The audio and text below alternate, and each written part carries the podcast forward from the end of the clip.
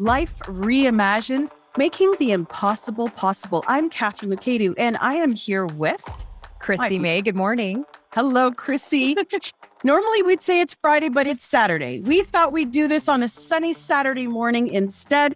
So we'll be coming to you in your, I guess, your, your live podcast on Sunday morning. We've got a great topic today, and we are going to be talking about three great quick tips to winning with integrity when we are navigating, you know, competition in any industry. And we know competition's out there. But I think if I could start off, I think that competition is healthy. I think it's good for us. It drives me crazy. Let me tell you just one little thing that drives me crazy these days. And it happened when my son, now my son is 18, he's actually going to be 19. Oh my gosh, next Saturday. But here's what I realized in the way that kids are now being indoctrinated, we'll call it, into competition is that everybody wins. Everyone's a winner. And he was playing soccer. He was about, it's when we first came back to Canada, he was five or six and they were having a soccer game and i grew up with competition and you've grown up with competition mm-hmm. and here he was playing soccer and so you know my husband said well well who's keeping score and the coach came over he said oh no we don't keep score anymore. We just let the kids run and have fun. And my husband's like what are you talking about? What do you mean there's no competition? What do you mean no one's keeping score? So I would love to know, you know, before we even dive into sort of like the the business side of things, what do you think about that? What do you think about the fact that kids younger, the younger generation are growing up with the idea that everyone's a winner? And I can understand part of it, but I think that there's going to be as the years go on something missing in in when they get into business, let's say what do you think? Well, I experienced this firsthand when I went back home to Chicago to see my nephews play soccer, actually. Right. My, my older nephew, right. Chase. And Chase is out on the field, you know, with his his little fellow teammates. And I, I looked at my brother-in-law and I said, you know, well, how long does this go? And where's the scoreboard? And he said, no, they don't keep score. They just keep going. I said, well, when are the breaks? They don't have any breaks. They just keep going. It's just like an open situation. And my first thought was, what is happening right now because honestly, and this may offend some people, but I don't care, Catherine, as you know, it's creating a bunch of sissies. I mean, in so many ways. And I say that with such love because now it's, you know, you're saying, well, you can go out and everyone's winning. And then when they get out into the real world and they have to take on a position in business or whatever, and they're not winning, they're actually having to face fierce competition and they have no idea how to navigate that, yes, that's not setting them up for success. That's, in my opinion, setting them up for failure. So yeah. I thought it was really interesting. I, I can understand the other side of it, obviously. Yeah. But when I look at the bigger picture, I personally wouldn't want that for for my son. No, and and it's exactly right because as they do emerge into society as someone who's now going to be in business or you know vying for a job and yes you will be against other people because that's how it works maybe a hundred will apply mm-hmm. one person gets it but even trying to get into university these days it's it's quite like that you know 300 people apply but only 80 students get into you know this one particular program and i think that they're not growing up, if they have those ideals that everyone wins, they're going to be sorely disappointed. And it's really not reflective of how things work in the world. Mm-mm. So, eh, you know, so I think we should just sort of dive right in then today. And, you know, now that we all are in business and in in every industry, why don't you start us off with the way that we can navigate the competition in any business? So it's going to be, we're giving you three points that are very integral, as Catherine said. So number one is going to be stay in your lane and tighten your focus. Yeah. Number two is work the strengths of high achievers into your system and model and modify. And three, adapt a winning mindset by treating your competition well, which law of reciprocity. And that's a big one because I think people think, oh my gosh, I can't treat my competition well. I'm going to, you know, I'm not going to be able to level up, but it's just the opposite. So we're going to break these down. And I think, I believe it's really important to first define what integrity really is. Then we can go in and unpack the three tips to winning with it. Definition of integrity, the practice of being honest and showing a consistent and uncompromising adherence to strong moral and ethical principles and values. And now that's going to be different for a lot of people, right? Yeah. What I think is ethical may be different than what somebody else thinks is ethical. Mm-hmm. But being able to break that down, I think it's imperative to define what your group of core values are. Because now, once you know what your core values are, then you can just show up from there. It's so yeah. crystal, everything becomes crystal clear. You're, you're, you have clarity on how to navigate that next step and that next process and who you want to surround yourself with in business and in relationships. So that's interesting because, you know, as we do talk about that number one, stay in your lane, tighten your focus. I it really does come back to your principles and core values because if you don't know what those are, how are you staying in your lane? What you're going to be doing, you know, I always sort of align this to like the horse races. You know, why do horses wear blinders on when they're running? Because otherwise their focus will shift to the person who's running or the the the, the horse or the, the the rider, whoever is running beside them, they will see that in their peripheral vision. So you do have to know what your values are and that's eh, like you said the integrity comes from that but i think that that is the key to to focusing on your business and in winning when you are only worried about are you achieving your goals and objectives you're not so worried about what the competition is up to because you are laser focused on where you are going and what's ahead on your road. It's important to eliminate your distractions therefore you can feed your strengths. You can start operating at a higher level every day. Yeah and I think knowing what your strengths and weaknesses are, it helps. I think a lot of people aren't self aware enough, you know, or honest with themselves, saying, okay, so these are my strengths. Maybe I need help with my weaknesses. And we were just talking about this off air, leveraging, mm-hmm. right? Getting that help and leveraging so often. And I know I have fallen into this as well well, I can do everything. I can do it all. I don't need help. Well, actually, you do because there's no way that you can actually handle everything, including what you're really good at. And also, never mind even what you're weak at. What about what you don't like doing? Give yourself a plan and how to achieve it. You aren't going to be looking around for the shiny object. Mm. You're not going to need it. No, and you're not going to want to, you don't, you're not going to care. It really does. It's going to be irrelevant to your journey. And, you know, when you educate and nourish yourself, you that's when you elevate. So allow yourself that ability to elevate and stay in your lane. That's it. So why don't we move on then to number two? Work the strengths of high achievers into your system, model and modify. Why don't you break that down for us? You know, what are they doing well? Mm-hmm. How are they standing out amongst the rest? And what can you do better? I think that's really important. So, you know, what can you deliver to make it more effective? Going deeper into what unique qualities do you possess? As mm-hmm. we just spoke about, what are your strengths? Yeah. And if you don't think you can make it better, if you don't think you can show up at a higher level, then as you mentioned as well, maybe you should look into somebody to delegate that task to in order to get there, in order to elevate. Mm-hmm. So comes back to being honest with yourself, very self-aware, but when you can model and modify, you can start doing things differently that still will get you to that next. I think also understanding your industry really, really well.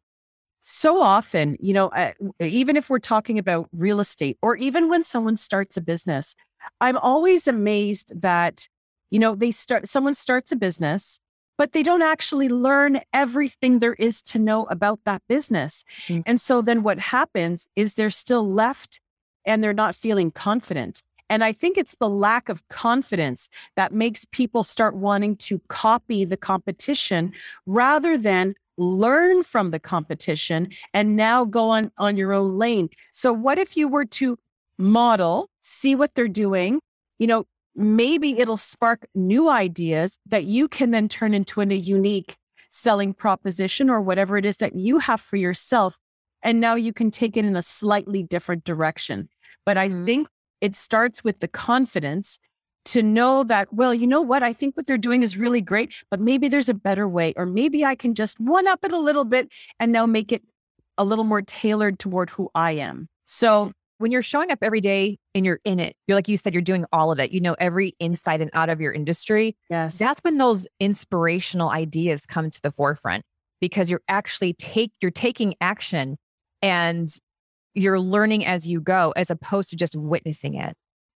You know, a lot of people will just watch others. They're not taking action and going through their own process. That's where the secret sauce is. That's where you start learning stuff is when you're taking action, not when you're just being a bystander and taking it all in. Let's go into real estate for a moment because I'm sure a lot of people listening to us are in real estate. So often, agents wonder why, you know, they'll go on a listing presentation and then they get passed over to the other person who came in. What they don't realize is the conversations going on in those listing presentations or even over the phone. Someone who has dived deep into their industry, understand trends, have been watching the trends for years. They're able to hold a, an intelligent, valuable conversation with the person on the other end. And just in the simple conversation of five minutes, the person on the other end has understood that that person knows about the industry. They understand the trends, which means now they're going to trust you mm-hmm. because you have shown that you have value. And I'm sure when you opened your business, the the health store, it was the same thing. You didn't just unlock a door, look for some random products and put mm-hmm. them on the shelves, right? A lot of research and time and watching the trends. You know, you you didn't just open a door to just open some random store. You did your research. You decided, you know, we are going in that in it the trend is going in that way where people want to be healthier. But real estate, how many people just go and get a license, wonder mm-hmm. why after year one or two, they can't seem to create a, a business for it? Well, it's because what did you invest into that business? right? It's an investment of time, it's an investment to get knowledge, but they don't do it. And so I think that a lot of that has to do with where we talk about model and modify, and we see these high achievers out there. And I think that we can put ourselves into that group because we took the time, like those high achievers, to learn. I was listening to an interview this morning um, on a, a podcast, and Grant Cardone was talking about this. And they were talking about why is it that there are people who who manage to save a lot of money in their life, make really great investments. And then there are some people who just live month to month. And no matter what happens, they can't seem to get out of the cycle of month to month. And Grant said, Let me tell you the one differentiator between those who do really well in life and those who are just living the month to month he said the one group were curious and decided to keep reinvesting in themselves and their businesses. And they just kept learning. What's the next thing to learn? Do you understand the industry? Do you understand the trends? And mm-hmm. I, I think no matter who you were to ever interview in life, it's going to be the same pattern. They were curious to learn how the, the, the, the next person did it and how did that person do it and keep going rather than just being satisfied and complacent with how things are today. You and I know that there are people who have been in the real estate industry for years and still conduct their business like they did 20 years ago. Mm-hmm. You can't do it. It can't be done. No, I mean, and, and absolutely, you have to be able to invest in yourself because that's going to be the core of, of what's growing. Yeah. You know, it's any high achiever out there is investing in themselves. They're taking that next step. They're taking those calculated risks. They understand that is the formula for growth. Yeah, exactly. Mm-hmm. So, number three, adapt a winning mindset by treating your competition well. You mean to tell me we shouldn't be scared? We shouldn't ignore the competition? This is the one that blew my mind when I was listening to you the call from Arete this week with Andy. So he gave a quick story on how when he had his supplement stores, they still do, but back in the day when they were growing their supplement stores, they had their whole model was based on like exceptional customer service. But this went to a whole new level that I never thought even I would think of doing it. Somebody called, it was a wrong call. They called in and said, Can you tell me where the nearest like auto parts, auto parts store, or I want to get my, you know, car redone? It was something to do with the car. Mm-hmm. And they had called a supplement store. And in, and the the person working said, Oh, you have the wrong number It hung up, you know? And Andy was there and said, Call that person back. Well, they called, they wanted to call an auto store. He said, Call them back. So they called this guy back and said, Sir, where are you located? They found out where he was located. Well, the nearest store is here. They ended up calling that store, the auto store, set up an appointment for this man to go in and repair his vehicle. And obviously, that good deed came back yes. like no other. This guy ends up being a huge fitness fitness guy. You know, not only does he start purchasing his supplements from their stores and become a lifelong customer, but imagine that story, the power of that story and the reputation built now because of that one choice just to call and do a good deed and to the law of reciprocity. I mean, in in great waves. Like I just couldn't believe it. Or even having a customer come into their store saying, we don't carry this certain protein powder, but our competitor just two miles down the road does. Mm-hmm. Straight direct competitors that they were sending businesses to. Yeah or business to, excuse me. And you know just to have that flow of that's the way you operate in business yeah. how how amazing is that? And so i know a lot of us do show up in grand ways maybe not that grand but it definitely shifted my perspective and mindset just going wow i when i think i'm operating here i'm going i'm not even close. Like there's so much more i can do to level up. And what a great story. So it was just that kind of recapped um, number three right there. But well, you know, I think it comes back to what we've talked about many, many times now over the last few episodes. I think a lot of people are still living in the mindset of scarcity. Oh, well, if I'm not getting anything out of, you know, the what's in it for me. Well, what a lot of people don't realize is the what's in it for me isn't always attributed to the person sitting in front of you. When you help someone, I do believe in karma and I do believe it comes back around, but not necessarily from that person. It will come back around some other time, some other way from some other person, I believe. But it's just, it's, it's an abundance mindset. Mm-hmm. How can I help you? Without looking for something in return because I know somewhere down the line I will have helped someone and it'll come back. One day you're going to need help. You're going to turn around and it's going to be sitting right there for you. I've had it happen countless times. And I know now when I had the brokerage here, I would have people just walking in off the street. I remember this one particular story. This man, what he walked in and my administrator said, Catherine, there's there's a kind of strange looking man in the in the foyer and i said okay. You know i came out he was wearing the hells angels vest tattooed all over his face and everywhere and i said no you know what? He showed up here for a reason. I brought him in my office i said how can i help you he was actually going through an issue in trying to lease a premises because possibly people were making a judgment in how he looked you know the way that he eh, his his paperwork was and so on. I gave him tips on how to redo his paperwork, how to get it all in order.